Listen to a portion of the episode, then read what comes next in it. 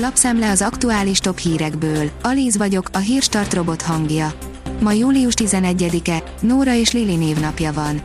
A 24.hu teszi fel a kérdést, kelljen-e jogosítvány az elektromos rollerhez. Az Innovációs és Technológiai Minisztérium állásfoglalása szerint az elektromos rollerekre a szabályozás kidolgozásáig a kerékpárok vagy a segédmotoros kerékpárok közlekedési szabályai alkalmazhatók, a roller típusától függően. A vezes írja, nagyot borul az F1-es pilótapiac, ha ez igaz. Akár két versenyző is visszatérhet jövőre a Forma 1-be, míg Valtteri Bottas pályafutása zátonyra futhat, ha a Mercedes nem tart igényt a finn szolgálataira. Az a TV szerint reagált a Magyar Labdarúgó Szövetség az UEFA büntetésére. 8 pontban reagált a Magyar Labdarúgó Szövetség az UEFA büntetésére, amelyet azért ítélt meg az Európai Szövetség, mert szerinte a magyar szurkolók diszkriminatív módon nyilvánultak meg a magyar válogatott EB mérkőzésein. Két mutáns is megfertőzte, elhunyt a 90 éves nő, írja a vg.hu. Nem tudni, hogy a nő hogyan fertőződött meg, és nehéz megmondani, hogy a kettős fertőzés szerepet játszotta a beteg gyors állapot romlásában. Nincs megállás. Akadálytalanul emelkednek az élelmiszerárak, írja az Agroinform. Megint emelkedett az infláció, májusban még 5,1%-os rekordról volt szó, de már ezt is túlszárnyaltuk, júniusban 5,3%-ra nőtt a drágulás üteme.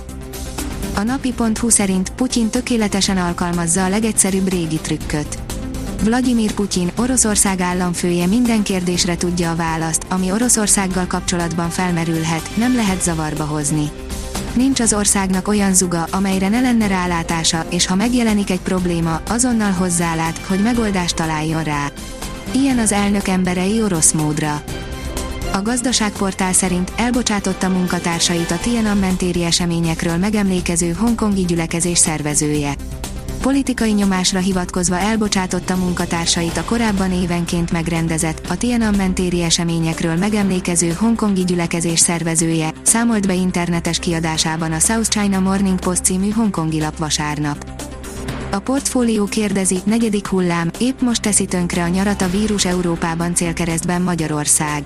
Több európai országban is romlik a járványügyi helyzet elsősorban a fertőzőképesebb delta variáns terjedése miatt, miközben az oltások felfutása több országban is lelassult, a szigorú korlátozásokat feloldották az országok és az emberek is megunták a bezártságot és a szabályokat. A Hír TV írja, egy milliárd tengeri állat főtt meg a hőhullámban. Még mindig hatalmas a hőség az Egyesült Államokban. A legmelegebb Kalifornia államban van, a halálvölgyében 54 Celsius fokot mértek. Horvátországban is gyorsan terjed a vírus delta variánsa, írja a privát bankár. A koronavírussal fertőzöttek növekvő száma miatt július 15-től új határátlépési feltételek lépnek érvénybe Szlovéniában. Függetlenül attól, hogy milyen járványügyi besorolású egy ország, a beutazást védettségi igazoláshoz kötik írta a helyi sajtó vasárnap. Az m4sport.hu kérdezi, jön a 32 csapatos Európa-bajnokság. Az UEFA újabb emelés lehetőségét vizsgálja, a tagállamok több mint fele kijuthatna az EB-re. Megható látni, milyen hatással volt messzire a Copa America megnyerése, írja az m4sport.hu. A mérkőzés végét jelző sípszó után kitörtek az érzelmek az argentinból. McGregorén kívül volt még egy horror sérülés, írja a 24.hu.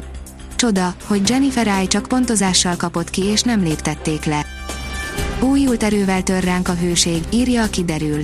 A hét elején ismét gyorsan erősödik a nappali felmelegedés. Kedden és szerdán a csúcshőmérséklet a déli megyékben a 37-38 fokot is elérheti. A Hírstart friss lapszemléjét hallotta. Ha még több hírt szeretne hallani, kérjük, látogassa meg a podcast.hírstart.hu oldalunkat, vagy keressen minket a Spotify csatornánkon. Az elhangzott hírek teljes terjedelemben elérhetőek weboldalunkon is.